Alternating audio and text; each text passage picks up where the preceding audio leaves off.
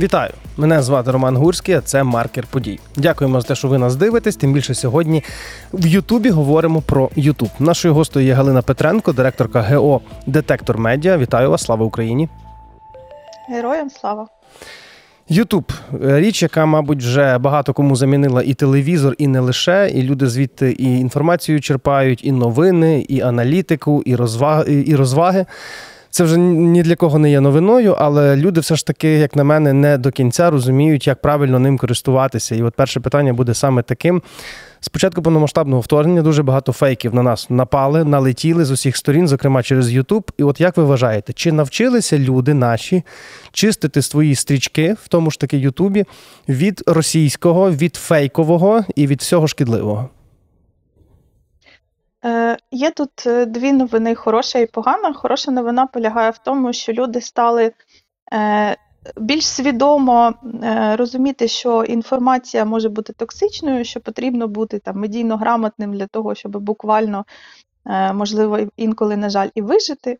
Е, тобто, все частіше, наприклад, на запитання, е, чи там вмієте ви розрізняти фейки, маніпуляції інформаційні, і як ви це робите, тобто не не інтуїтивно, а там, може, ви щось там, які знаєте техніки, люди все частіше відповідають ствердно. Але погана новина полягає в тому, що в них відбулася ця актуалізація, що це важливо, важливо в цьому розбиратися, але все ще звички і реальна поведінка вона від цього відстає. От, наприклад, е, якщо говорити конкретно про YouTube, е, люди в опитуваннях е, стали говорити, що вони взагалі відмовилися від російської музики. Від російських новин, від російських навіть ліберальних всяких там блогерів, і е, голів, які розмовляють. Ну і вони це споживали здебільшого через YouTube, тому ми говоримо про цю соціальну мережу. Але ми ж можемо подивитися на е, тренди YouTube. В Україні, і ми бачимо, що дійсно там немає російської музики, немає там е, новин, якихось навіть медіа російських в екзилі, але там є, наприклад, російські серіали, Mm. Або Comedy Club, які ну, які просто фінансуються і виробляється Газпром Медіа, і гумор це теж насправді зброя маніпулятивна, і там можна зашити будь-яку е, пропаганду. Тому от іще треба працювати над тим, як оця от актуалізація розуміння серед українців проблематики інформаційної небезпеки, все таки як вона трансформується до кінця в звички, і причому в усталені звички, щоб не сталося потім якогось повернення. Ми знаємо таку річ, що, наприклад, ми робимо якийсь перегляд, цей перегляд зараховується YouTube каналу. Чим більше переглядів, тим краще монетизація. Те саме з музикою. Є така річ, як YouTube Music, зокрема, я, наприклад, нею користуюся. Це все монетизація, наприклад, тих самих російських е, артистів, російських авторів. І потім це все переростає в податки, а з податків летять ракети в сторону України. Як пояснити українцям, що не варто слухати і варто відмовлятися від лепсів і всього, всього того? Е, ну, бачите, начебто е, лепсів вже не споживають, але от я хочу е, повернутися до розважального всякого контенту, який, безперечно, видно, що він з України його дивляться тут. Тут я запитувала в різних людей, які до цього дотичні, так чи інакше, чому от така причина, як вони це можуть пояснити. Телевізійники наші кажуть, що це тому, що українське телебачення через відсутність грошей не може запропонувати альтернативу, тобто не знімаються нові якісь, ну або в малій кількості знімаються. У нас є прекрасні ті ж гумористичні програми, але просто їх не так багато. От, Але, наприклад, я говорила з соціологами і з психологами, і вони сказали таку річ, що ви знаєте, багато українців які були російськомовні в побуті на роботі, вони перейшли зараз цілком свідомо на українську, ніхто їх не змушував, це громадянська позиція. Ми знаємо, що є ці процеси. От, Але це складно. І для людини, коли вона приходить додому і прям хоче розслабитися, розслабитися, для неї важливо опинитися в комфортному для неї середовищі, де вона. Може, ну, типа, все як раніше. І mm. це от нерозуміння того, що ви кажете, що да, це податки, податки для країни-агресора, і що навіть безневинна, так би мовити, мелодрама російська, в яку нічого взагалі, можливо, ніяких меседжів не зашита, крім цих бідних нещасних е, жінок. Які страждають е, чомусь постійно, і це теж, до речі, ненормальний паттерн. Ну це так, теж ненормальний бідна Настя і, і все тому подібне. От, але це так, це ж і податки, і ну, які йдуть в російську казну, і які йдуть на ракети. Я тільки сподіваюся, що там є корупція і розкрадання податків. Угу. А так це проблема. Е, ще таке питання: чи є, чи можливо буде найближчим часом якийсь офіс YouTube, щоб він був в Києві, а не в Москві? Тому що ми знаємо, що регіональний центр був в Москві. Відповідно, не виникало такої потреби, як перекладати щось українською, дублювати українською. І YouTube нормально закидав ті самі е, тренди, наприклад, на Україну і на Росію. Е, зараз ну, Україна дуже багато зі свого боку робить на рівні і, і держави. Е, і на рівні громадських організацій, і активістів для того, щоб змушувати всі соціальні мережі, і в тому числі YouTube, звертати увагу на всі ці наші проблеми, і в тому числі відкривати офіси і платити тут податки з тої реклами, яка тут розміщується, і так далі. І ми тут не одинокі, тому що е, тут ми, я думаю, євроінтегруємося раніше, ніж формально ми вступимо в Євросоюз, тому що дуже велику роботу з приводу цього веде власний Євросоюз. Вони ухвалили це, називається Digital Services Act, е, ну така законодавча ініціатива, яка є законом. Е, вона стосується регулювання великих технологічних платформ. Чому саме Євросоюз є нашим союзником? Тому що більшість цих платформ, крім е, Телеграму і Тіктоку, вони мають американську юрисдикцію. Американцям завжди простіше взаємодіяти з цими Е, юридичними особами, тому що вони в них знаходяться. От е, в європейській будь-якій країні тут багато маленьких країн, непотужних за економічною е, там складовою. Їм взагалі ну, дуже легко цим платформам від них відмахуватися. Тому Євросоюз поєднався. Він дуже боїться насправді того, як можуть відбутися іноземне втручання в їхні вибори, які будуть і на національному рівні в кількох країнах найближчим часом, і вибори в Європарламент. От Це дуже серйозна річ. Алгоритми соціальних мереж, соціальні мережі поводяться як вони завжди кажуть, ну ми приватні компанії, це наша внутрішня справа. Е, мета, наприклад, каже, що ні, будь ласка, ми не розкриваємо нічого про наші там е, алгоритми, і ми не допускаємо навіть дослідників е, до нашого контенту, тому що ми так налякані скандалом з Cambridge Analytica, якщо хтось це пам'ятає. От угу. е, різні е, в них є політики, але ну небезпека насправді дуже велика. Вона направду виходить тільки за межі от е, проблем е, війни Росії проти України на щастя. Тобто, в нас тут дуже багато союзників. Е, ну, Наприклад, ви вже зачепили таку компанію, як Мета. В Фейсбуці все дуже просто. Якщо ти проплатив рекламу, ти туди можеш запхати будь-який паттерн, будь-який наратив. Зокрема, дуже багато такого є пропагандистського, і тоді його краще індексує сам Фейсбук, більше просуває, на нього складніше жалітися і так далі. Як із цим всім е, в Ютубі, зокрема, ми знаємо ці всі відео про нібито хворих дітей, які часто виявляються шахрайськими, і як тут може цьому протистояти середній от глядач, користувач? Е, середній користувач може, е, ну, по-перше, свідомлено е, споживати це все, тобто розуміти, що ну, не все навіть що має багато переглядів і багато там лайків і поширень є правдою. От правда, ну, лайки вони взагалі не дорівнюють правді. От, е, Можна е, там всі механізми, які є скарг на контент, е, теж використовувати. Е, все, що ну, я хочу тут порівняти, е, є багато насправді лакун у е, алгоритмах і Ютуба і інших соціальних мереж, які дозволяють е, проникати е, шкідливому контенту. Наприклад, одна проблема це в тому, що якийсь контент створений і розміщений, а інша проблема, чи дозволяє соціальна мережа його швидко е, і широко поширити. Е, так от, наприклад, ну там YouTube, Google, вони принаймні погоджуються, що вони мають. Е, якось реагувати, можливо, маркувати на контент, створений штучним інтелектом. Це нова проблема, але вона прям mm-hmm.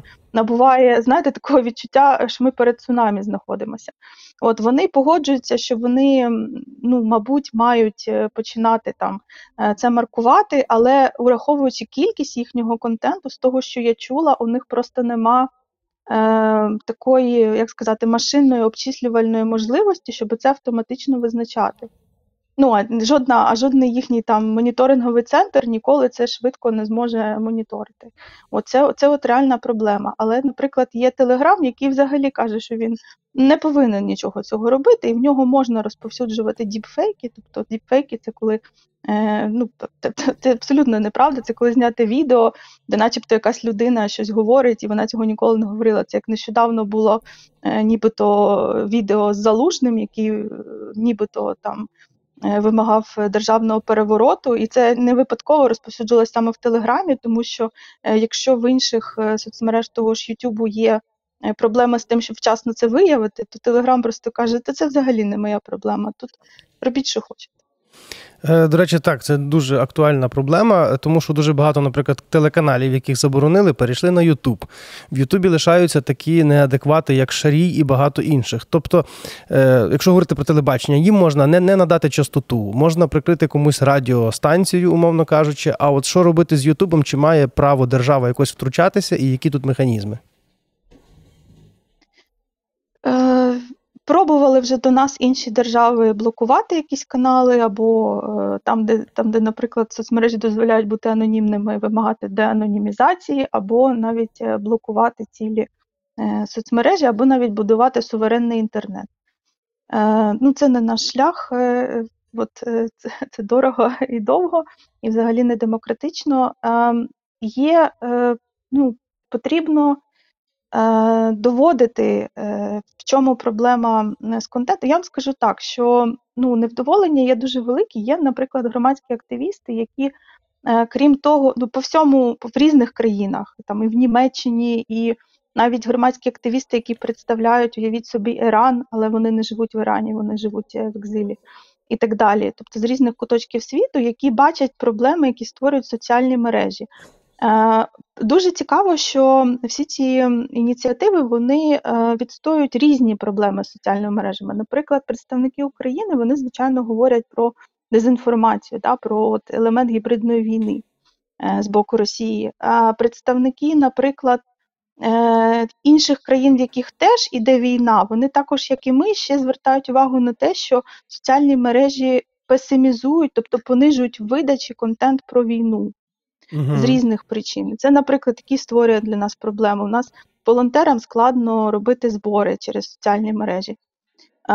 У нас інфлюенсери можуть е, відмовлятися від е, того, щоб розширити інформацію про збір коштів, наприклад, на там, купівлю дронів, просто через те, що вони розуміють, що їхня е, видимість у стрічці впаде через алгоритми соцмережі, це через її політику, і їм далі буде теж складніше. Е, ми виступаємо проти анонімних, е, ну, наприклад, анонімних телеграм-каналів, тому що там теж дуже легко поширюється дез. А з іншого боку, є активісти десь у світі, які виступають за можливість бути анонімними в соціальних мережах, наприклад, для представників ЛГБТ-спільнот або ну там, де це небезпечно в суспільстві, або, наприклад, для військових, що теж має сенс. Тому я до того, що Е, є велике незадоволення, і треба підтискати на всіх рівнях: і на державних, і на законодавчому, і на громадському, і на рівні простих громадян, е, користувачів соцмереж, підтискати соціальні мережі, що вони є відповідальними в сучасному світі,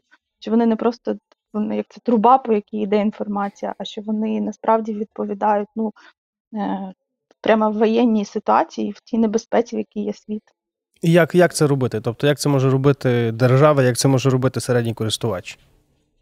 Ну, от держава вона має значить, робити довгу і нудну роботу по е, комунікації е, з цими е, соцмережами з одного боку, з іншого боку, по написанню законів. Знаєте, як кнути пряник. Типа, е, ми вам, е, от зараз ми вас зарегулюємо, зарегулюємо, але якщо ви підете до нас Е, на зустріч, ми трошки вас не так сильно зарегулюємо. І, звичайно, як я вже сказала, Україна не є там е, основним впливовим гравцем, тому тут треба об'єднуватися з іншими країнами Євросоюзу, яких точно такі ж проблеми взагалі вони ніяк не відрізняються. Слава Богу, що е, Євросоюз дійшов до цього, коли війна, на жаль, дійшла до їхніх кордонів.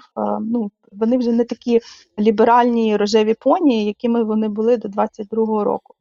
На рівні громадян, які можуть та, бути як просто, якщо ви просто користувач, якщо ви не хочете там ні, ніяких, не, не вважаєте себе активістом громадським, е, не витрачайте на це час, просто як користувач будьте, будьте медійно грамотними.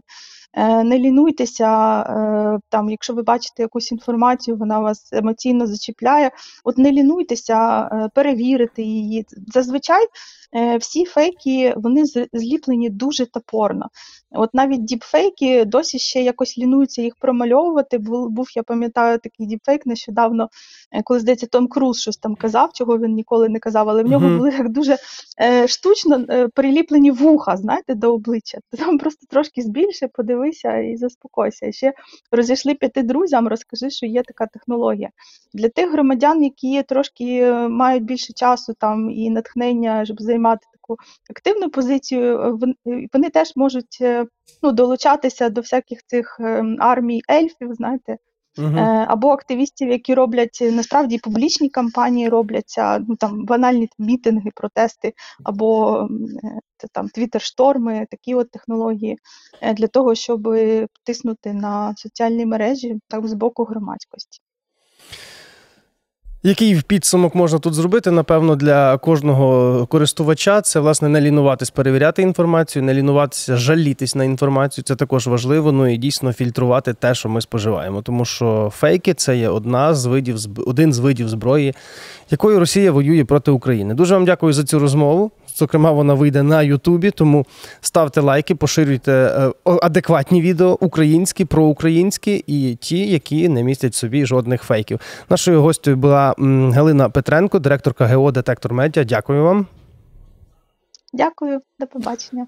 Мене ж звати Роман Гурський, і я вам дякую за те, що ви це подивились. Ну і не забувайте, наша русофобія чи то русопатія ніколи не буде достатньою.